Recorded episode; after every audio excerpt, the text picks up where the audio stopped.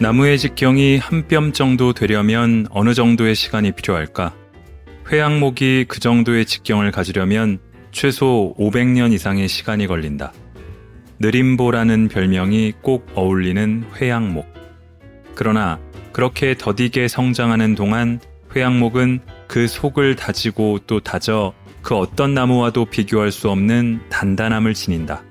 그리고 이 단단함은 귀한 가치를 지녀 도장을 만드는 훌륭한 재료로 쓰인다.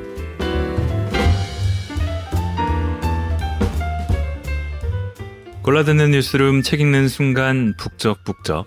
저는 심영구 기자입니다. 저 얼마 전에 영화 어벤져스 시리즈 몇 편을 다시 봤습니다. 여러 매력적인 캐릭터가 나오는데 그 중에 피규어 같은 거를 갖고 싶다면 저는 아직 하나도 없습니다만 단연 단 한마디의 대사로 압도하는 I'm Groot로 일관하는 그루트를 갖고 싶습니다. 찾아보니까 플로라 콜로수스 종족이라고 하고요. 나무처럼 생긴 생명체라고 하는데 어쨌거나 나무가 말도 하고 움직이고 동료가 돼서 함께 싸우고 꽤 매력 있더라고요. 이렇게 엉뚱하게 갖다 붙이면서 오늘 소개하려는 책은 오래된 새 책입니다. 2001년에 출간됐다가 20년이 지나 올해 다시 10만 부 판매 기념으로 special edition이 나온 나무 의사 우종영 씨의 나는 나무처럼 살고 싶다가 오늘 가져온 책입니다. 낭독을 허가해준 출판사 메이븐에 감사드립니다. 나무 의사, 말 그대로 나무를 치료하는 의사입니다. 이 책의 저자 우종영 씨는 이 나무 병원을 세워서 30년 넘게 아픈 나무를 돌보고 있는 나무 의사입니다. 나무를 통해서 인생을 배우고 또 인생을 나무와 함께 나무를 통해서 살아가고 있는 그의 이야기를 나무에 빗대서 풀어놓습니다. 모두 25그루의 나무에 대한 토막글이 있고요. 또 이걸 중심으로 나무로부터 배운 삶의 지혜 등을 차분하게 풀어놓고 있는데요. 그 중에서 오리나무와 자작나무, 밤나무를 이어서 읽어보겠습니다.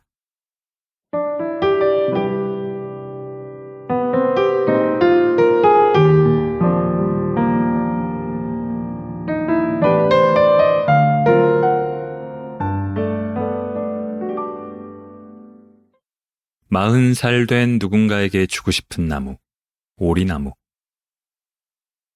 전국 어디든 오리마다 한 그루씩은 볼 수 있었다는 오리나무. 지금이야 어느 길을 나서건 도로 곳곳에 이정표가 있지만 멀건 가깝건 두 다리가 주요한 교통수단이었던 옛날에는 길가에 오리나무를 새가며 내가 몇 리만큼 왔구나 가늠하곤 했다. 오리나무를 볼 때마다 나는 어머니 등에 업혀 어디까지 왔나 하고 노래를 부르던 어린 시절 생각이 난다. 매일 보던 그 나무가 오리나무인 줄도 몰랐던 어린 시절. 친구들과 어울려 오리나무 밑에 흙을 파고 각자의 소중한 보물들을 묻었다. 나중에 한 10년쯤 지난 다음에 꺼내 보자고 하면서 말이다. 지금으로 치면 타임 캡슐 정도쯤 될까? 소중하다는 게 고작 새 총, 껌 종이로 접은 딱지였지만 그래도 10년 후를 그리는 마음은 참 설레고 흥분되었다. 친구들 중엔 자기가 10년 뒤에 뭐 하고 있을 거라고 편지를 적어 묻는 놈도 있었다. 그러나 어린 시절 한때의 놀이가 10년을 가길 기대할 수는 없는 법. 약속했던 시간이 되었을 무렵에는 이미 모두들 뿔뿔이 흩어진 뒤였다. 그렇게 함께했던 친구들은 모두 온데간데 없이 사라져 버렸다. 하지만 오리나무 밑에서 어설프게 남아 내게 가장 소중한 것이 무엇일까 되짚어보던 마음은 아직까지도 생생히 기억하고 있다. 그래서일까? 지금은 그 오리나무가 어디에 있었는지조차 기억나지 않지만 내 마음 속에는 여전히 정지된 시간으로 자리 잡고 있다. 그리고 오리나무를 볼 때마다 삶의 길 한모퉁이에서 쉬어가라고 말하는 쉼표 같다는 생각이 든다. 오리마다 서서 지나온 거리를 되새겨주는 오리나무의 이미지와 어린 시절 땅에 묻었던 타임 캡슐에 대한 기억이 한데 어우러져 그런 생각이 드는 것 같다. 하루하루 살다 보면 내가 지금 어디까지 와 있는지조차 까먹게 된다. 언제 내가 이만큼 자랐나 싶다가 훌쩍 스물을 넘기고 어느새 서른을 지나 마흔. 그리고 그때부터는 시작보다는 완성의 개념이 머릿속에 더 크게 자리 잡는다. 내 나이 마흔에는 그랬다. 한 일도 없는데 마흔해가 훌쩍 지나가 버렸고 뒤돌아보면 하얀 백집밖에 안 보이는데 그런 와중에서도 갈 길을 재촉해야 할 것 같은 초조함. 그리고 마흔이란 나이가 왠지 내게 맞지 않는 옷 같다는 생각들. 삶에 있어 뒤를 돌아볼 수 있는 작은 쉼표가 필요하다는 것을 그때야 비로소 느꼈던 것 같다. 내 삶의 이정표가 되어주는 쉼표들. 지금 어디까지 왔고 앞으로 갈 길을 잘 찾아가고 있는지 숨한번 돌리며 생각해보는 여유가 그립다. 그리고 못내 그러지 못했던 세월이 안타깝다. 그래서일까? 나는 나이가 마흔쯤 되어 보이는 사람들을 보면 꼭 오리나무 얘기를 꺼내곤 한다. 내가 그렇게 느꼈노라고. 한 번쯤 멈추고 뒤를 돌아볼 필요가 있다고 말이다.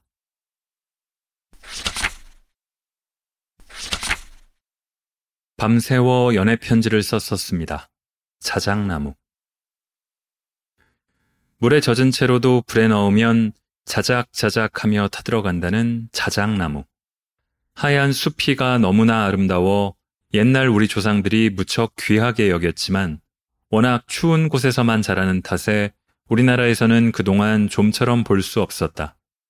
하지만 영화 닥터 지바고의 눈부신 설경을 기억하는 사람은 자작나무를 쉽게 떠올릴 수 있을 것이다. 눈이 시릴 만큼 하얗게 펼쳐진 설원 위에 하얀 수피를 입고 하늘로 곱게 뻗은 자작나무 숲을. 내가 자작나무를 처음 본 것은 1990년 6월 백두산에서였다. 아직도 겨울의 흔적을 간직하고 있던 백두산의 하얀 자작나무는 어느 시에서 표현한 것처럼 나무의 여왕 그 자체였다. 잎 하나 달지 않은 나목의 모습이 그토록 아름다운 나무도 흔치 않으리라. 예로부터 내려오는 자작나무에 관한 전설 하나. 자작나무의 하얀 수피를 조심스럽게 벗겨내 그 위에 때묻지 않은 연정의 편지를 써서 보내면 사랑이 이루어진단다. 이루지 못할 사랑일수록 자작나무로 만든 편지가 힘을 발휘한다나? 자작나무의 수피를 보면 그 전설이 왜 생겨났는지 이해가 간다. 겉보기와는 달리 자작나무의 수피는 살을 내는 듯한 강추위를 어떻게 견뎌낼까 싶을 정도로 무척 연하고 부드럽다.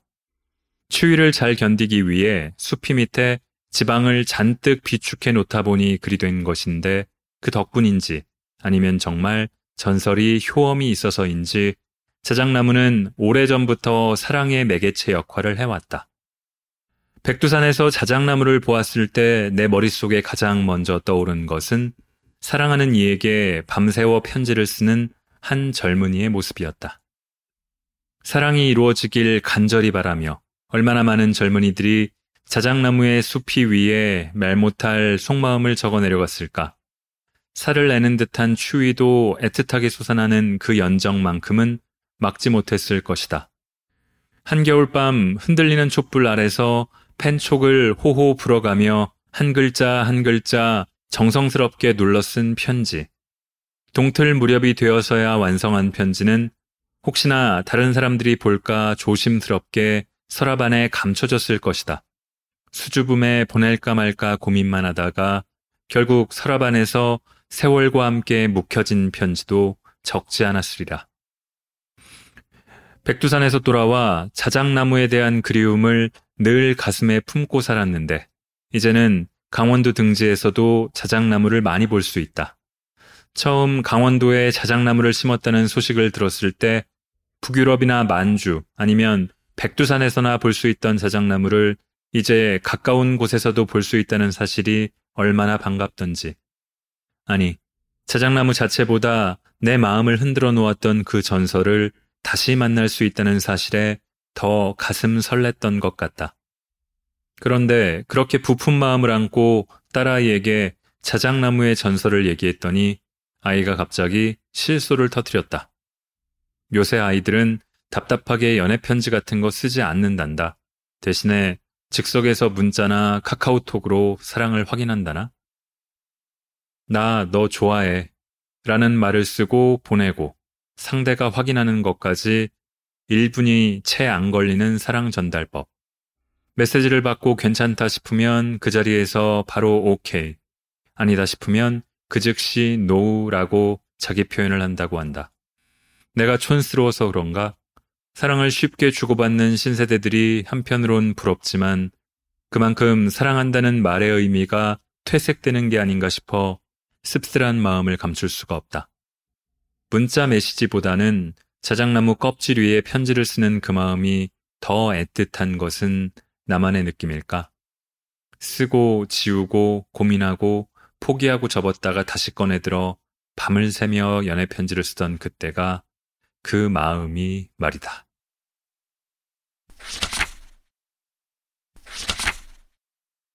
밉지만 미워할 수 없는 아이처럼 밤나무 화장대 위에 놓인 크리넥스 상자는 어떻게 끌어내렸는지 방 안은 온통 화장지 천지 시커먼 유성펜으로 칠해놓은 방바닥은 이미 복구될 가능성이 없어 보인다.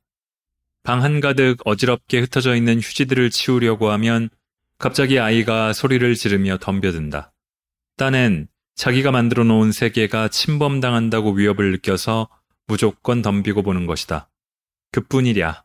재미삼아 아이 손에 들린 과자라도 빼앗으려 들면 아이는 얼굴이 벌겋게 달아올라 두 눈을 부릅뜨고 바로 전투태세에 들어간다. 부모라면 모두 경험한 바 있는 막무가내 고집불통 미운 세 살의 모습이다. 그런데 미운 짓만 골라 하던 아이가 엄마 아빠가 지쳐 나가 떨어질 때쯤 되면 부모의 마음을 잘 알고 있다는 듯 예의 그 천사 같은 웃음을 보이며 품에 파고든다. 그러면 신기하게도 언제 화가 났었나 싶게 마음이 봄눈 녹듯 싹 가라앉는다. 아이를 키워보지 않은 사람은 그 느낌을 결코 이해할 수 없을 것이다. 나도 그랬으니까. 가을이면 커다란 줄기에 풍성한 열매를 맺는 밤나무. 그런데 나는 그렇게 크게 자라는 밤나무를 대할 때마다 어울리지 않게도 세살배기 꼬맹이가 떠오른다. 떼쓰고 고집불통에다 하는 일마다 미운 짓 투성이인. 그럼에도 불구하고 씩 한번 웃어주는 걸로 사람 마음을 행복하게 만드는 미운 세 살 어린아이가 말이다.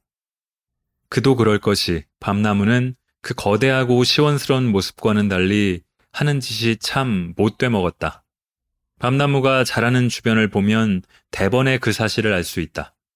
옛말에 인종지덕 목종지폐라는 말이 있다. 사람은 사람을 키우지만 큰 나무는 작은 나무를 키우지 않는다는 말이다.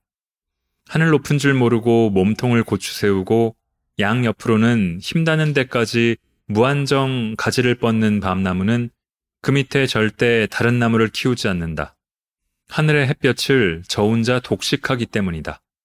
시커먼 그늘만 남기는 밤나무의 빽빽한 잎들과 한치도 양보가 없는 뿌리를 보면 그 어느 나무라도 곁에 가고 싶지 않을 것이다. 그래서 숲에 들어가 보면 밤나무 주변 나무들이 밤나무 반대쪽으로 도망치듯 가지를 내뻗은 걸 볼 수 있다. 그렇게 독불장군처럼 혼자 자라다 보니 그 가지 생김새 하나하나를 보아도 거침이 없다. 세상 무서울 게 없이 제멋대로인 아이처럼 망설임 하나 없이 시원스럽게 가지를 뻗어간다.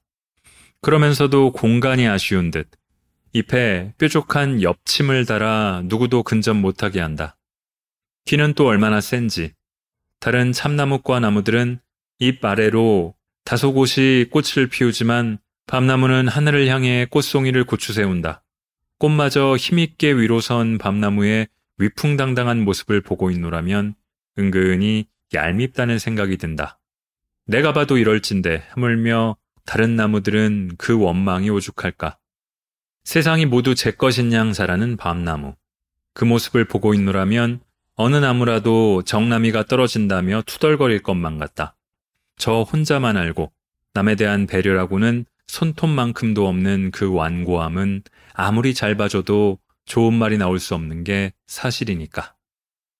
그러나 밤나무의 한 해를 끝까지 지켜보고 있노라면 나는 결국 미소 짓지 않을 수 없다.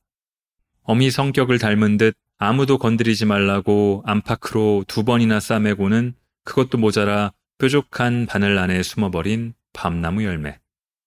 밤나무 하면 을에 손이 많이 가는 밤토를 떠올리게 되는데 매해 겨울만 되면 너나 할 것 없이 그 만난 것을 찾기 마련이다. 군밤 한 봉지를 사서 주머니 안에 넣고 있으면 찬바람 쌩쌩 도는 겨울 거리도 참 따뜻해진다. 큰 솥 한가득 삶은 밤을 온 가족이 둘러앉아 까먹는 재미 또한 겨울을 훈훈하게 덮여주는 소일거리가 아닐는지. 비단 열매만이 아니다. 언젠가 여행길에 밤나무 꽃에서 나오는 꿀을 맛본 적이 있다. 그 맛이 얼마나 진하던지. 이제는 일부러라도 찾아 맛보고 싶은 심정이다. 꿀까지는 아니더라도 나는 한겨울 달콤하게 입안을 채워주는 밤을 먹을 때마다 밤나무의 그 억척스러움이 오히려 애교스럽게 느껴진다. 한 해 동안 그렇게 저 혼자만 알고 고집불통으로 살다가 맛있는 열매를 내놓고는 그래도 나 밉지 않지? 하고 애교를 부리는 것 같다. 세살배기 악동이 온종일 미운 짓만 하다가 문득 씩 하고 눈웃음 치는 것처럼 귀엽고 애교스럽게 보이는 건 나만의 느낌일까? 지금 이 순간에도 산에서 온갖 무법자 노릇을 하며 제멋대로 살고 있을 밤나무지만 깊은 가을에 또 멋쩍은 모습으로 만난 열매를 내놓을 모습을 생각하며 그냥 귀엽게 봐주련다. 세상 모든 나무가 다 같은 모습일 수는 없지 않은가.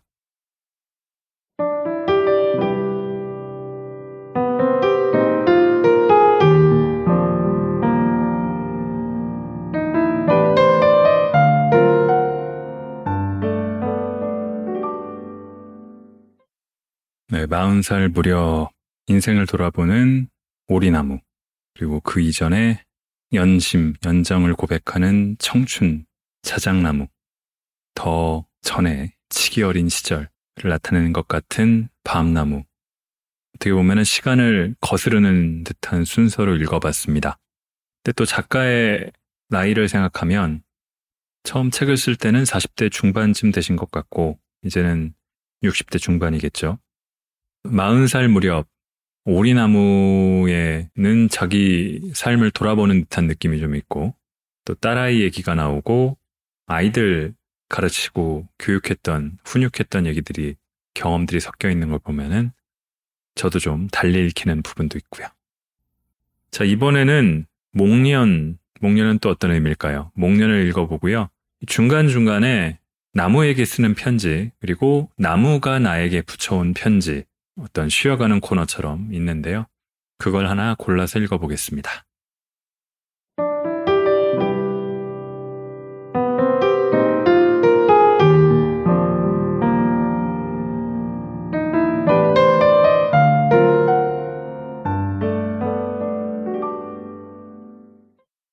그는 갔지만 그의 마음은 남았습니다. 목련. 와, 예쁘다. 사람들의 경탄을 자아내는 꽃나무를 떠올렸을 때 목련이 빠질 수 있을까? 3, 4월경 따뜻한 봄날에 목련나무가 눈부시게 새하얗고 커다란 꽃들을 한가득 피워내면 누구나 한 번쯤 넋을 잃고 쳐다보게 된다. 목련이란 말뜻이 왜 연꽃처럼 생긴 아름다운 꽃이 나무에 달린다. 인지 금방 수긍할 수밖에 없는 것이다. 사람들이 목련나무 앞에서 휴대폰을 꺼내 이리저리 포즈를 취할 때면 나는 문득 떠오르는 사람이 한 명 있다. 살아생전 목련을 가장 아꼈다는 칼 밀러님. 나중에는 귀화하여 민병갈이라는 이름을 얻었다. 그는 1945년 연합군 정보장교로 처음 우리나라에 발을 디뎠다. 그런데 그는 주어진 임무가 끝난 후에도 본국으로 돌아가지 않고 우리나라에 남았다. 그리고 1962년에는 우연히 천리포에 갔다가 땅을 사달라는 어느 촐로의 간곡한 부탁으로 황무지나 다름없는 해변의 절벽 땅을 구입했다. 그것이 바로 천리포 수목원의 시작이었다. 천리포 수목원은 20만 평도 안 되지만 1만 5천여 종이 넘는 다양한 나무가 자라고 있다.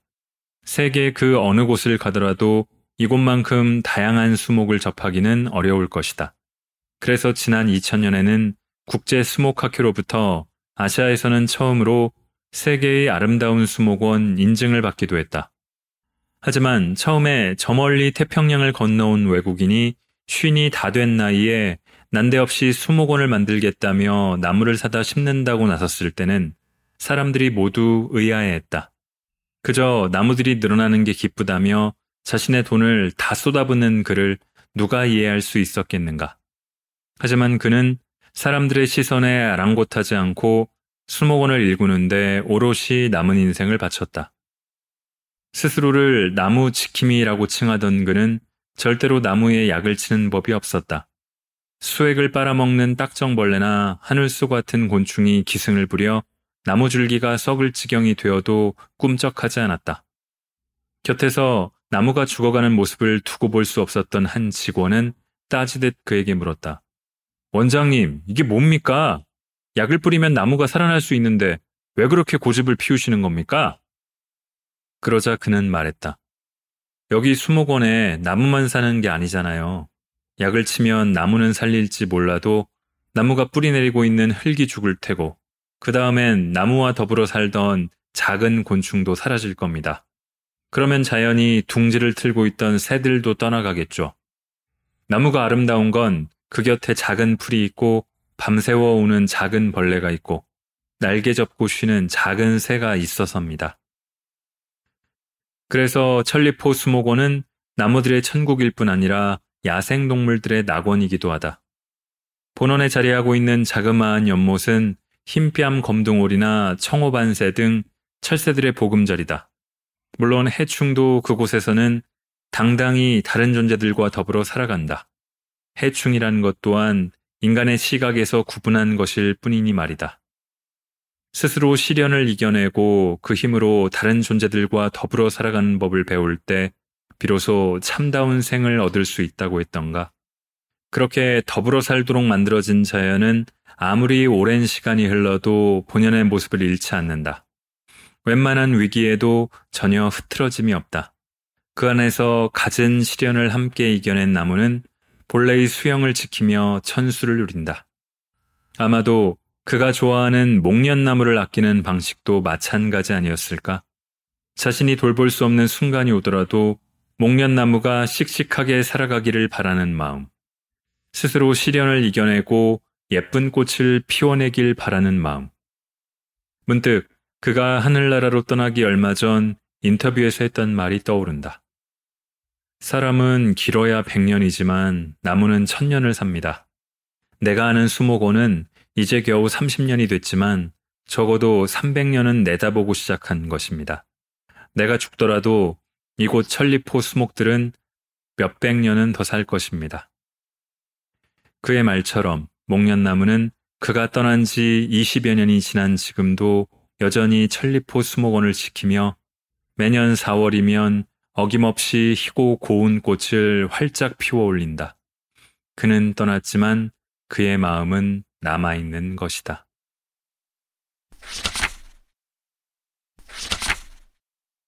나무가 나에게 붙여온 편지. 친구야, 부탁이 하나 있어. 안녕. 사람과 이렇게 이야기를 나누는 게 얼마만인지 모르겠구나. 매일 아침 거리에서, 집들에서 얼굴을 마주대하면서도 안부 인사조차 나눌 시간이 없으니까. 나랑 눈 맞출 시간도 없을 만큼 사람들은 그렇게 바쁜 거니? 예전에는 길을 가다가도 내 그늘에 들어와 이런저런 얘기를 들려주곤 했는데, 이젠 내가 곁에 있다는 사실조차 느끼지 못하는 것 같아. 내 나름대로 끊임없이 말을 걸며 신호를 보내곤 하지만 그런 내 마음은 언제나 해바라기의 짝사랑으로 끝나곤 한단다. 외면당한 마음은 씁쓸하지만 언제고 다시 내게 눈을 돌려주길 말없이 기다릴 수밖에. 얼마 전 친구들과 이런 아쉬움들에 대해 이야기를 한 적이 있는데 마침 그때 너희 사람들이 만들어낸 나무 이야기를 듣게 되었어. 그래도 우릴 잊지 않았구나 하는 마음에 처음엔 무척 반가웠단다. 너도 잘 알 거야. 아낌없이 주는 나무라던가? 나무와 한 소년이 있었지. 소년은 매일 나무에게로 와 나무가 떨군 잎들로 왕관을 만들어 쓰고 나무 기둥에 올라가 그네도 타고 또 열매를 따먹기도 했어. 놀다 지치면 나무 그늘 아래서 자기도 하면서 말이야. 소년은 나무를 사랑했고 그래서 나무는 행복했대. 그 사이 소년은 나이를 먹어갔고 나무는 혼자 있는 시간이 많아졌지. 그러던 어느 날 소년은 돈이 필요하다며 나무를 찾아왔고 나무는 고민 끝에 자기 가지에 달린 사과들을 모두 소년에게 주었어. 사과를 등에 한 짐 지고 떠나는 소년을 보며 나무는 행복해했지. 얼마나 지났을까? 오랫동안 떠나 있던 소년이 다시 돌아와 이번엔 집이 필요하다고 했어. 고민하던 나무는 자신이 가진 나뭇가지들을 모두 내주고 행복해했지. 그 뒤 늙음하게 다시 나무를 찾아온 소년은 나무 기둥까지 베어낸 뒤 배를 만들러 떠나버렸어. 나무는 그래도 자신에게 무언가 줄 게 남아있다는 사실에 또다시 행복을 느꼈지. 마지막 장면이던가 편히 쉴 곳을 찾아 돌아온 소년에게 나무는 안간힘을 다해 이미 잘려나간 몸뚱아리를 곧게 펴 앉을 곳을 마련해 줬어. 소년은 나무가 내어준 나무 밑둥에 앉아 지친 몸을 쉬었지. 이미 늙어버린 소년의 무게를 온몸으로 느끼며 나무는 행복해했대. 그래. 아낌없이 주는 나무는 그렇게 끝이 났어. 많은 사람들이 이 책을 읽고 감명을 받았다고 하더군. 어느 누군가는 자신이 가진 것을 송두리째 내놓으면서도 그것으로 행복해 할 수 있는 태도를 본받고 싶다고 했지. 그런데 말이야, 나는 이 이야기를 들으며 마음 한켠에 왠지 모를 허전함이 느껴졌어. 과연 그 나무가 정말 행복했을까 하는 의문이 들면서 말이야. 나무도 사람과 마찬가지로 생명체라서 누군가 톱이라도 되면 아파서 비명을 지른다는 걸 너도 잘 알 거야. 그렇게 살아 숨쉬는 나무가 누군가에게 하나부터 열까지 가진 것을 송두리째 내어주고 마지막으로 밑둥이 되면서까지 과연 행복했다고 말할 수 있을까? 나무가 주는 것들을 일방적으로 받기만 하고 그것도 모자라 뿌리만 남겨둔 채 베어버리는 소녀는 행복했을지 몰라. 그러나 소녀는 그렇게 모든 걸 내준 나무의 마음을 절대 알지 못했을 거야. 그렇게 다른 곳만 바라보는 소년을 대하며 그 나무는 어떤 심정이었을까? 나는 그 나무가 흘렸을 보이지 않는 눈물이 느껴진다. 결국 나무는 행복했다고 말하는 건 사람의 입장에서만 생각한 잘못된 편견이지 않을까 싶어. 하지만 사실 내게도 사람으로 인해 행복했던 시절은 있었어. 사람들 입에서 나무 한 그루 한 그루가 애틋한 전설로 오르내리던 시절이었지. 은행나무만 해도 그래. 이 땅에 전해 내려오는 전설 중 대부분이 바로 은행나무와 관련된 것이지. 양평의 용문사라는 절에 있는 천년된 은행나무는 그 한 그루에 무수한 전설을 담고서 사람들로부터 애정과 관심을 받아왔어. 신라시대 의상대사가 꽂은 지팡이였다는 그 은행나무는 천년이라는 세월 동안 나라에 여러 가지 변고가 있을 때마다 신비한 일을 행했다고 하지. 그렇게 오랜 시간 동안 사람들의 기쁨과 슬픔을 함께한 그 냉나무는 살아 숨쉬는 모든 시간들이 크고 작은 행복들로 채워졌을 거야. 생각해보면 옛날에는 이렇게 마음이 담긴 아름다운 전설을 갖고 있는 나무들이 참 많았던 것 같아. 비단 큰 나무뿐만 아니라 작고 하찮은 풀 한 포기까지 어느 하나 사연 없는 게 없었으니까. 시어머니 심술에 굶어 죽은 며느리가 밥풀을 물고 있는 모양새로 다시 태어났다는 며느리 밥풀부터 시작해서 사랑하는 님을 떠나보낸 뒤 바닷가만 하염없이 바라보다 그 자리에서 죽어 붉은 꽃으로 피어났다는 백일홍. 추운 겨울 큰 스님을 기다리다 얼어 죽은 동자승이 다시 태어났다는 동자꽃까지.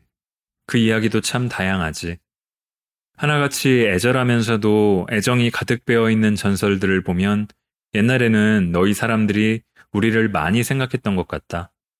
사랑과 관심이 없었더라면 아주 작고 볼품없는 꽃에 이르기까지 그런 전설들이 생겨날 리 없을 테니까. 그런데 아쉽게도 지금에 와서는 더 이상 그런 전설들이 생겨나지 않는 것 같아.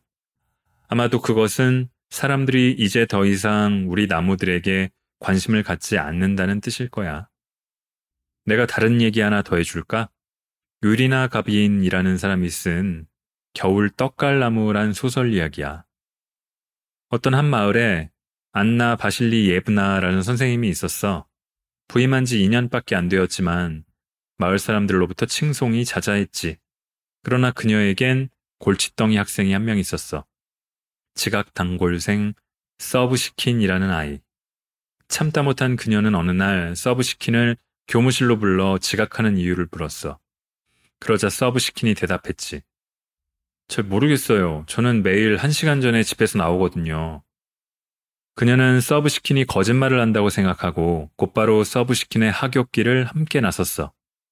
서브시킨은 학교 뒷문에서 시작되는 오솔길로 선생님을 안내했단다. 그 오솔길은 주위가 온통 새하얀 눈으로 덮여 있는 숲속이었어. 사람들 손길이 닿지 않는 그곳엔 새들이 제잘거리면서 나뭇가지를 흔들고 있었고 들판엔 토끼와 사슴 발자국이 찍혀 있었지. 서브시킨과 함께 그 모든 것을 바라보던 안나 선생님은 숲의 고요 속에 이루어지는 이 모든 것들에 대한 놀라움으로 숨조차 쉴 수 없었단다. 오솔길은 산사나무 주위를 휘돌며 이어져 있었고 숲은 거기서 두 갈래로 갈라져 있었지. 그리고 그 한가운데 커다란 떡갈나무가 새하얀 옷을 입고 우뚝 서 있었어.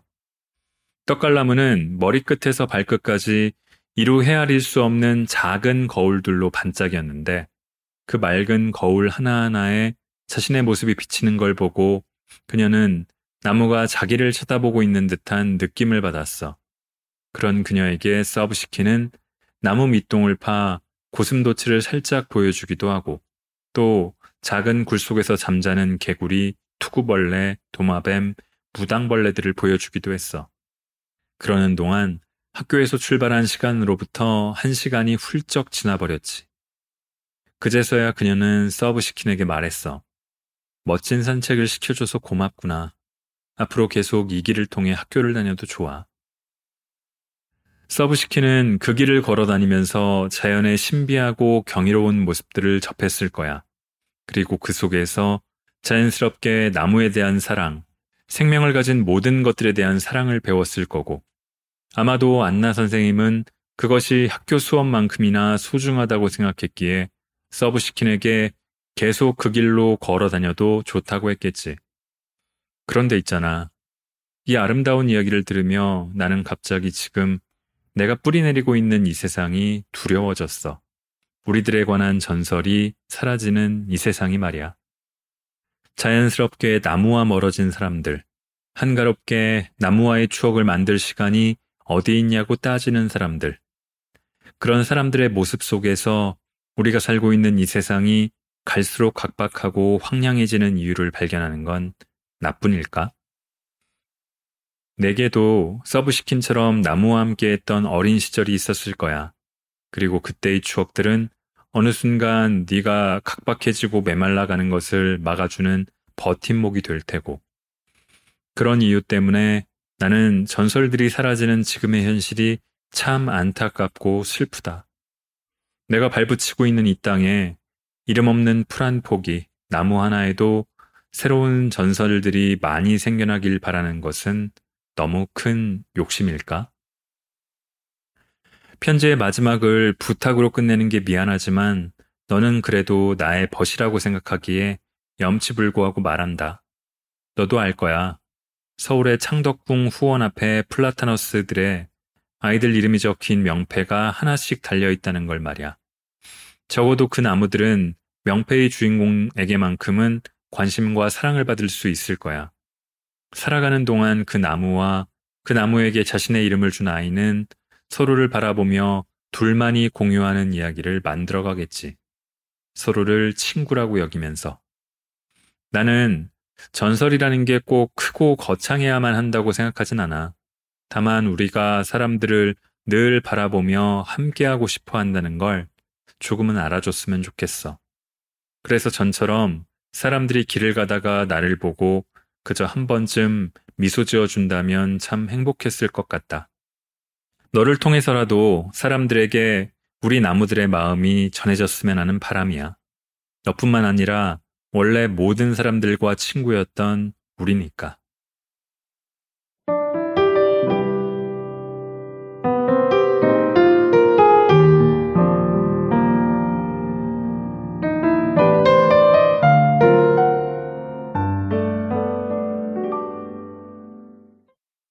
저는 목련을 읽으면서 어, 목련과 약간의 추억이 있다는 게 떠올랐는데요.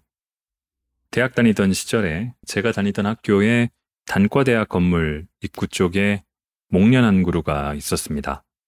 근데 묘하게도 그 목련은 겨울이 끝나기도 전에 3월, 4월이 아니라 더 일찍 2월 한 중순쯤이면은 꽃을 피워서 저희끼리는 이렇게 추운데 목련이 핀단 말이야? 하면서 미친 목련이라고 불렀어요. 근데 알고 보니까 목련이 서 있던 그 자리가 바로 건물 난방을 하면은 그 난방 열이 수증기가 뿜어져 나오는 곳이라서 주위보다 온도가 높아서 그 목련 하나만 먼저 꽃이 피는 그런 상황이었더라고요. 시간이 오래 지나서 그 미친 목련은 지금은 사라졌다는 얘기를 들은 것 같은데 이런 추억들 이 이제는 드물어졌을까요? 가만히 되짚어보면 그런 추억이 하나 있지 않을까 다들 싶습니다. 자, 저자는 이 어린 시절의 꿈을 한순간 포기한 뒤에 절망해서 생을 접으려다가 나무로부터 힘을 얻어서 다시 시작하게 됐다는 소회를 적고도 있습니다. 이 나무라고 단 두 음절 말하기는 무척 간단하지만 사실은 나무가 포괄하는 것들이 얼마나 많을까요? 이 책에서는 우선 25그루만 소개하고 있는데 뭐 은행나무, 모과나무, 전나무, 대나무, 소나무 하나하나 보면은 또 사진이 실려 있어요. 아, 이 나무가 그 나무구나. 아까시나무, 느티나무. 저도 알만한 나무들이 꽤 있더라고요.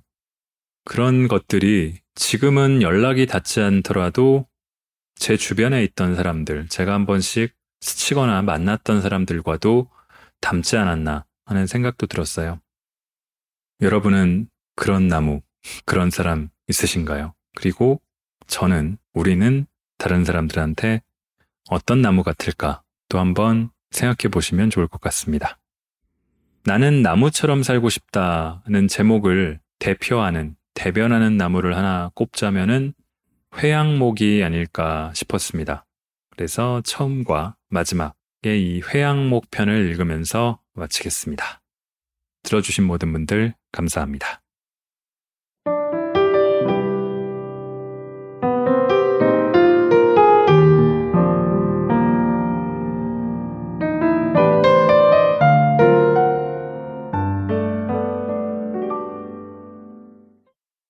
아무도 알아주지 않는 길이라 해도 회양목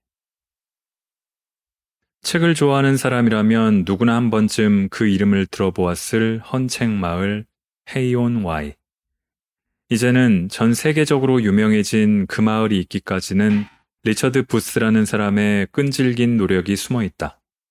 유달리 책을 사랑했던 그는 1961년 영국 제1의 대학인 옥스퍼드대를 졸업한 뒤 다른 길을 모두 접은 채 고향 헤이온 와이로 돌아와 헌책방을 차렸다. 작은 시골 마을에서 헌책방이 되겠냐는 주의 만류에도 불구하고 그는 뜻을 굽히지 않았다. 그리고 영국뿐 아니라 전 세계를 돌아다니면서 고서를 수집, 책방을 채워나갔다. 그렇게 한 권, 두 권 모은 책이 자신의 헌책방을 꽉 채우게 되자 부스는 교회와 소방서 등 마을에 쓰지 않는 건물들을 사들여 거기에다 책을 수집해 놓았다. 그러는 동안 알게 된 책방 주인들과 도서 수집가들이 하나 둘 마을에 찾아와 점포를 열었고 그로 인해 헤이온 와이에는 점점 더 많은 헌책방들이 들어서게 되었다.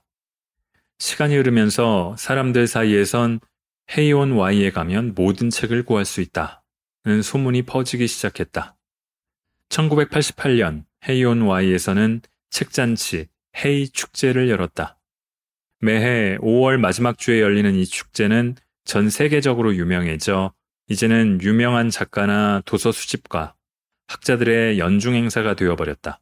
그리고 헤이온 Y의 명성이 전 세계에 퍼지면서 벨기에를 비롯해 프랑스, 일본, 독일 등 세계 곳곳에 이와 비슷한 책마을이 생겨나기 시작했다. 책에 유독 관심이 많은 나는 헤이온 Y의 얘기를 들을 때마다 리처드 부스라는 사람이 처음 책방을 열었을 때를 상상해 본다. 누가 알아주기는 커녕 비웃음마저 들어야 했던 수많은 날들을 보내며 어떻게 한결같은 노력을 기울일 수 있었을까? 헤이 축제가 열리기 시작한 게 1988년이라니 그는 그의 생애를 고서 수집에만 바쳤다 해도 과언이 아니다. 기나긴 시간을 오로지 책 하나만 생각하며 살아간 부스, 그리고 그가 만들어낸 결실. 헤이온 Y에 대한 이야기를 들으며 나는 회양목을 생각했다. 영월 동강에 가면 석회암 시대를 좋아하는 회양목의 자생지가 있어 그 본연의 모습을 볼 수 있다. 그러나 지금은 나무가 워낙 다듬기 좋은 탓에 어느 정원에서나 많이들 키우고 있다. 너무 흔해져 버린 탓일까?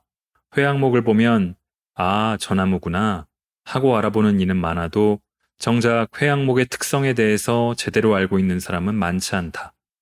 그도 그럴 것이 이 나무는 워낙 볼품이 없다. 아무리 크게 자란다고 해도 나무의 직경이 한 뼘을 채 넘지 못하고 키도 짤막하다. 다른 나무 사이에 있으면 그저 소박한 이름 없는 나무 정도로 인식되는 게 사실이다. 그러나 자라는 모습을 알고 나면 관심 없던 사람이라도 한 번쯤 돌아보게 되는 게 바로 회양목이다. 나무의 직경이 한 뼘 정도 되려면 어느 정도의 시간이 필요할까? 한 10년? 길어야 20년? 그러나 회양목이 그 정도 직경을 가지려면 최소 500년 이상의 시간이 걸린다. 주변에 웬만큼 나무 모양새를 갖춘 회양목이 있다면 최소한 증조부 때부터 뿌리를 내리고 있었다고 생각하면 맞다. 느림보라는 별명이 꼭 어울리는 회양목.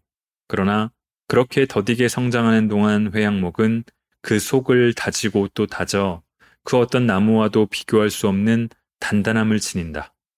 더디 자라는 만큼 조직이 치밀하고 균일해져 그 어떤 충격에도 뒤틀리지 않는 견고함을 지니게 되는 것이다. 그리고 이 단단함은 귀한 가치를 지녀 도장을 만드는 훌륭한 재료로 쓰인다. 우리가 흔히 갖고 있는 나무 도장들이 대부분 이 회양목으로 만들어졌다고 생각하면 된다. 그래서 예로부터 선조들은 회양목을 가리켜 도장나무라 불렀다. 하늘 높이 자라서 멋진 그늘을 만드는 나무를 좋아하는 사람들. 하지만 빨리 자라서 크게 가지를 뻗는 속성수일수록 그 속은 단단하지 못하다. 성장하고 꽃 피우는데 모든 것을 소모한 나머지 내실을 다질 여력이 없는 것이다. 그런 나무들은 살아있는 동안에는 사람들의 눈길을 끌지 몰라도 생명이 다하고 나면 흔적도 없이 사라지고 만다. 아무도 알아주지 않지만 긴 시간 더디 자라며 결국엔 그 값어치를 발휘해 단단한 도장으로 쓰이는 회양목, 그리고 헤이온 와이를 전 세계적인 책마을로 만든 부스. 나는 기나긴 시간 동안 누구도 알아주지 않는 길을 걸었던 그들에게 박수를 보낸다. 당장은 인정받지 못하더라도 자기가 가고자 하는 길을 묵묵히 가는 그 모습이 얼마나 위대하고 멋진가. 그리고 생각해 본다. 내 안에는 과연 기나긴 시간 더디면 더딘 대로 그렇게 노력해온 무언가가 있는지를.